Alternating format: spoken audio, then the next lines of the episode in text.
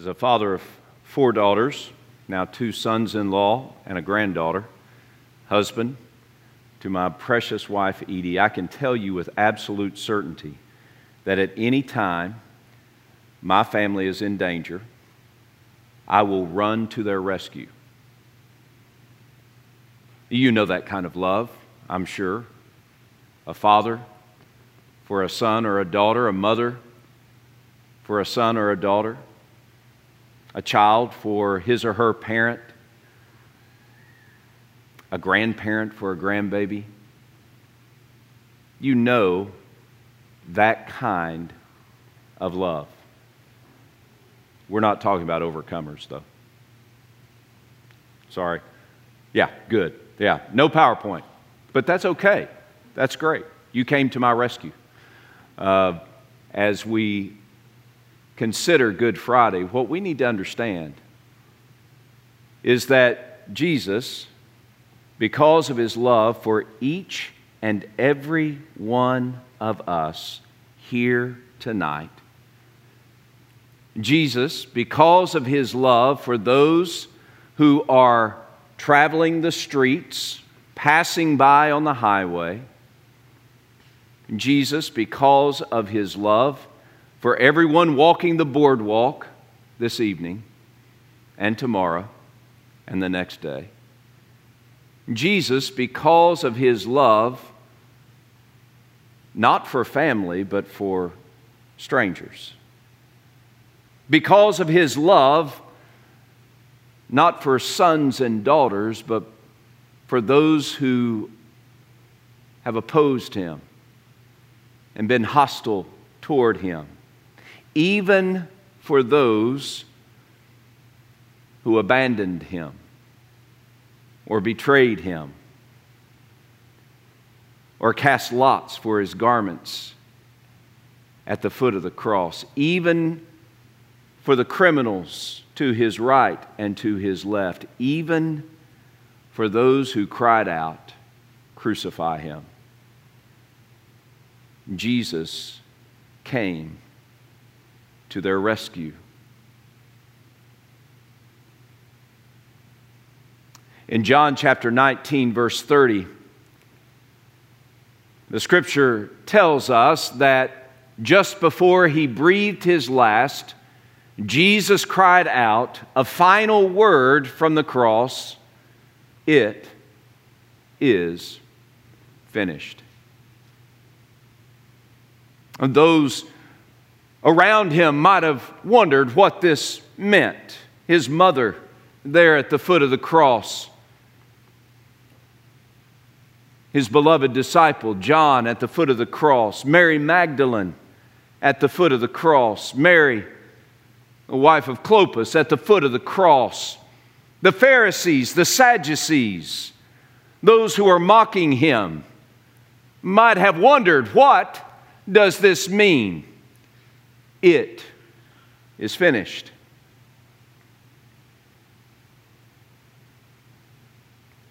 It is finished. Jesus cried.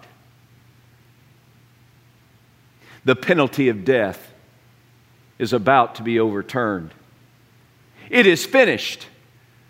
I fulfilled all that God has given me to do. If you remember, just a, few hours earlier in John chapter 17, Jesus was praying a prayer. He said, Father, the hour has come. Glorify your Son, that your Son might also glorify you. As you have given him authority over all flesh, that he should give eternal life to as many as you have given to him, and this is eternal life, that they might know you, the only true God, and Jesus Christ, whom you have sent. I have finished the work you've given me to do. What is that work? When Jesus cried out, It is finished, he was declaring, God, I've done it. Everything. I've fulfilled it. All the assignment of your love for the benefit of all humanity. I have completed my task. It is finished. It was not a cry of agony. It was a cry of victory. I've done it. The goal has been accomplished. Now, what was that goal? What was the goal that sent Jesus from heaven's throne to be born in a manger in a stable? What was that goal that sent Jesus on a rescue mission, fully God, becoming a man? What was that mission? We hear hints of the mission throughout the ministry of Jesus in John chap- uh, Mark chapter 10 verse 45. Jesus declares, "For the Son of man has come not to be served, but to serve." And here it is, and to give his life a ransom for many. On the cross, as Jesus cried out, "It is finished." He was saying, it's finished. The price has been paid to set captives free. Now, you're the captive. I'm the captive. When Jesus died on the cross, when he declared, It is finished, he's saying, Our captivity is done. No longer am I stuck in the cell of my shame under the weight of the chain of my guilt. But now, Jesus has come and He's taken those chains, the guilt of my sin, and He's put them on His wrists and upon His feet. And He's taken up the place in my cell of shame. And He's opened the door and He said, Eric, you're free. And Jesus cried out, It is finished. He was declaring, Sinners, your captivity is over. For he has come to pay the price for our freedom, and his death is that price. His death is the price that must be paid for us to be set free from our captivity and sin. And make no mistake, you and I are sinners. Each and every one here, we are sinners. Not some philosophical idea about sin, but in real time, in real ways, you and I have offended the holiness of God. You and I have done those things that proclaim us guilty on the ledger book of heaven. Our sin has locked us in a cell of shame. Our sin has placed the chains of our guilt upon our soul so that there is no escape and there is no hope. And all that we have before us is death. That's what your sin, that's what my sin has done. But Jesus has come on a rescue mission. And as he stretched out his hands to be nailed to the beam of the cross, and as he was lifted up, he was lifted up so that sinners like you and me might be set free. It is finished. Through his death on the cross, our captivity can come to an end. It is finished. Forgiveness overwhelms our guilt. Up to the time of Jesus' death on the cross, the only way that we had to deal with the guilt of our sin before a holy God was to offer sacrifices to Him. You read about it in Leviticus.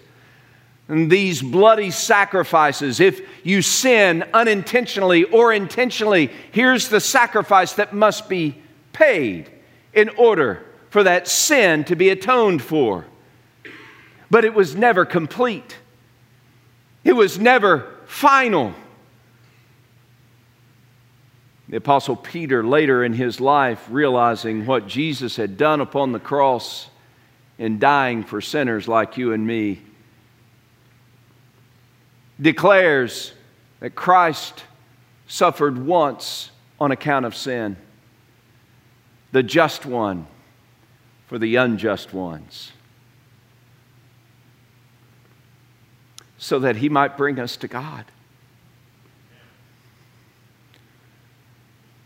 so that the barrier between us and a holy God might be destroyed.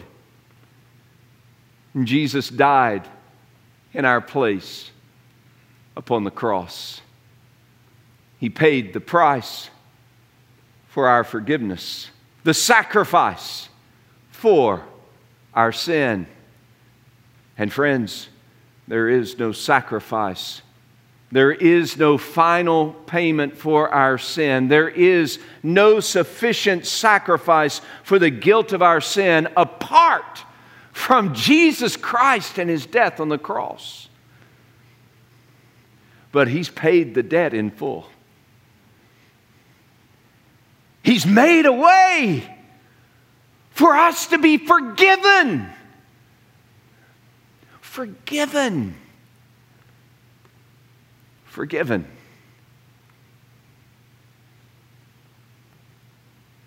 The forgiveness he offers overwhelms the guilt of our sin. The forgiveness he offers comes from his perfection, not our religion. The forgiveness he offers comes from his perfection not our effort. The forgiveness he offers comes through the shedding of his blood to rescue us from a crash course toward hell. The apostle Paul said it this way in Ephesians chapter 1 verse 7. He said, "In Jesus we have redemption through his blood, the forgiveness of sin, redemption. You know what that means? It means that we can be rescued. It means that the payment price for sin's guilt, your sin's guilt, finds its payment only in the death of Jesus on a cross. If Jesus did not die on a cross for our sin, we would still be locked in a cell of our shame, bound by the guilt, the chains of our guilt, overwhelmed by the guilt of our sin, unforgiven. But Jesus with his last breath, cried out, It is finished. Sin's damning effect no longer has sway over us. We're no longer under the dominion of sin's power, for we are now under the gift of God's grace through the shed blood of Jesus Christ, Amen. our Lord. It is finished. Captives have been set free. It is finished. Sinners are forgiven. It is finished. The dead now may live as Jesus died. He died so that you and I might live. In 1 John chapter 4, that's what we hear the Apostle Paul or the Apostle John writing. He said that Jesus is the payment price for our sin. And by his death, we can live. By his death, we live. That's the transaction of the cross. And that is the transaction of God's grace, that He offers us life through the death of His Son, Jesus Christ. In 2 Corinthians chapter 5 verse 21 the scripture says that God made him Jesus who knew no sin God made him who knew no sin, made him sin, so that we might become the righteousness of God in him. Jesus took our sin, not just, a, not just some random idea or worldview about sin. Jesus took your sin. Jesus didn't go to the cross for some ethereal humanity. Jesus went to the cross with names. He went to the cross with names. He had me in his book. Eric Thomas, Eric John Thomas, born John Eric Thomas. He knew me. He saw me. He died for me so that I might live through faith in Him. Do you see what Jesus has done for you?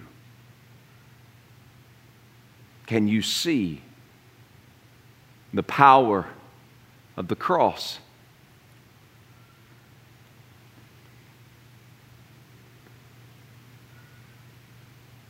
What's amazing to me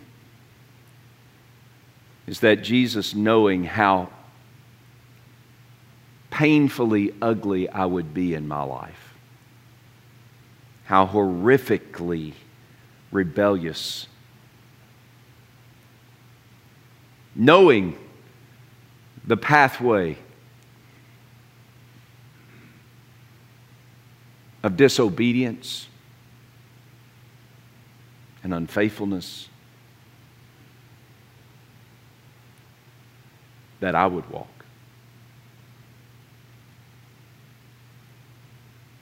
He still died for me.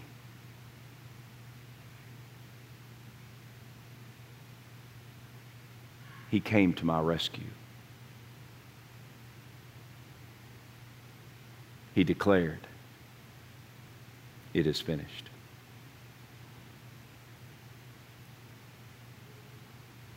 So tonight,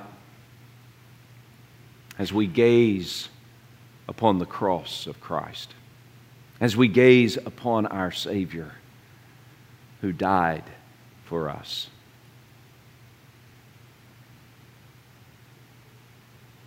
might I ask you, do you know Him? I mean, do you know Him?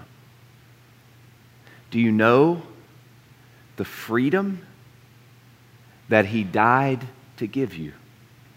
Freedom from the cell of your shame and from the chains of your sin. Have you experienced that freedom through faith in Jesus Christ? Do you know His forgiveness?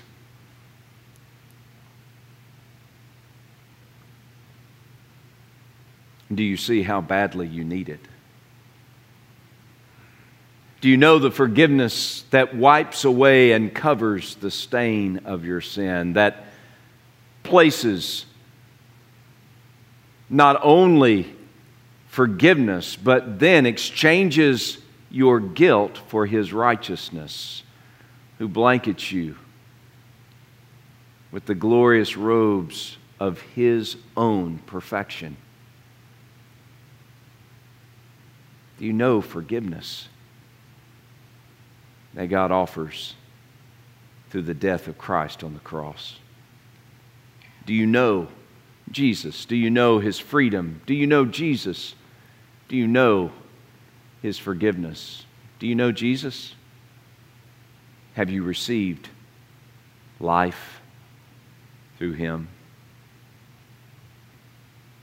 I know most of us think that we have a pretty good life.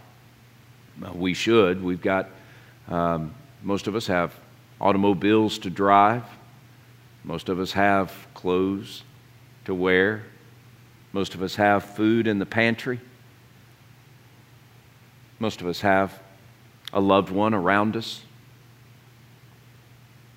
We might think that we have a good life, but friends, we're not really living until we come into a friendship with God, until we're brought into fellowship with Him, until we're reconciled to a holy God. We're just going through the motions of a life. We don't really have life.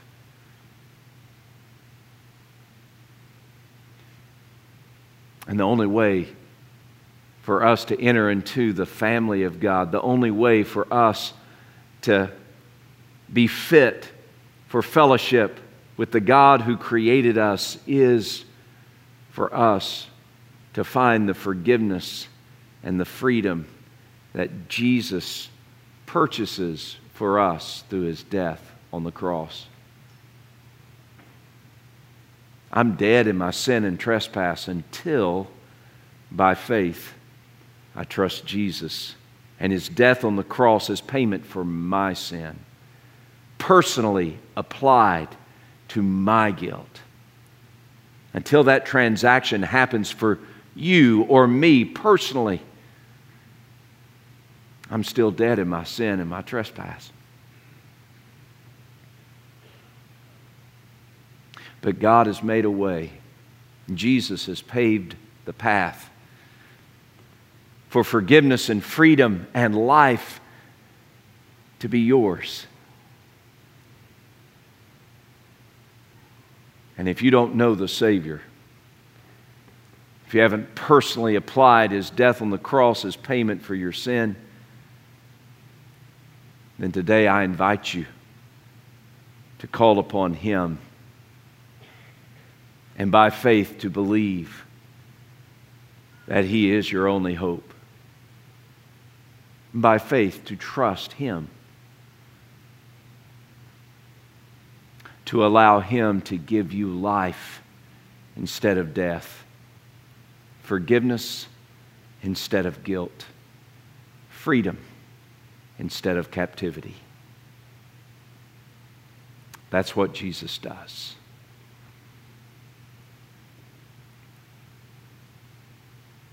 If you do know, my Jesus? Can you see your sin, yours, hanging upon the cross?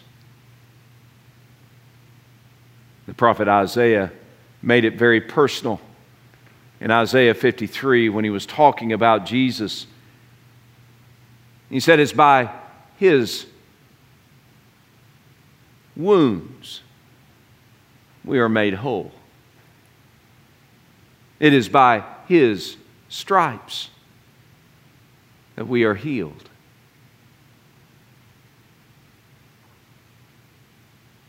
Do you see your sin wounding your Savior as He comes to your rescue? Can you see your sin? Can you see this wondrous love of a rescuing God who sent Jesus to your rescue. Can you see the Savior? The very one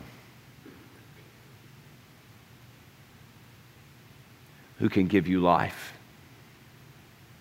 Not your religion, not your efforts, your good works not who you know or what you own, not your philosophies, not your grand schemes or ideas. Do you see your Savior? Your only Savior, Jesus. And the wonderful love that sends Him to your rescue.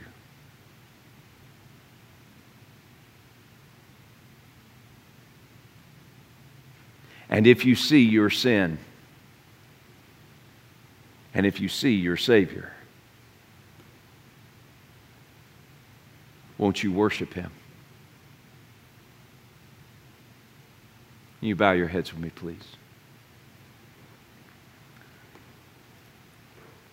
Father in heaven, as we have gathered here in your name for your glory,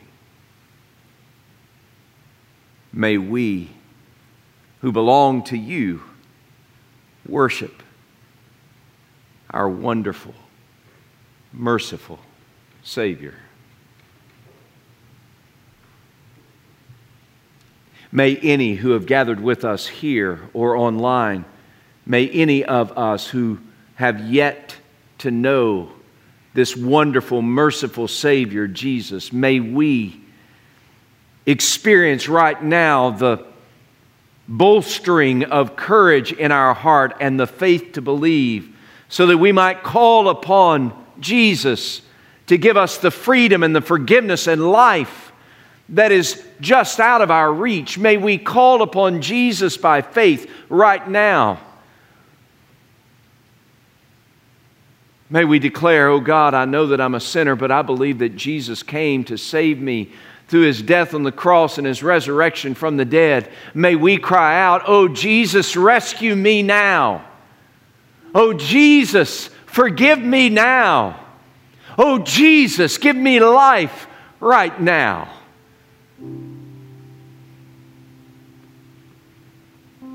And may we join together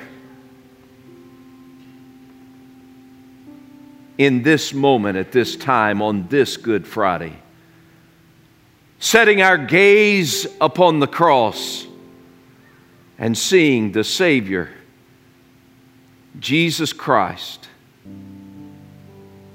whose name is above every other name and who carries our name on his heart.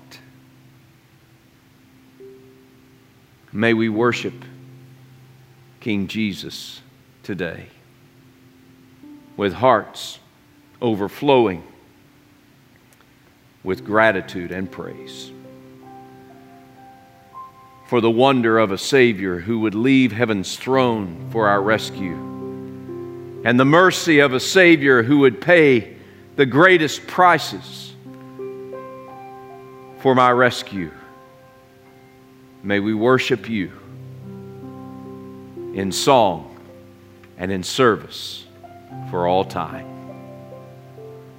And it's in your name we pray and praise. Amen.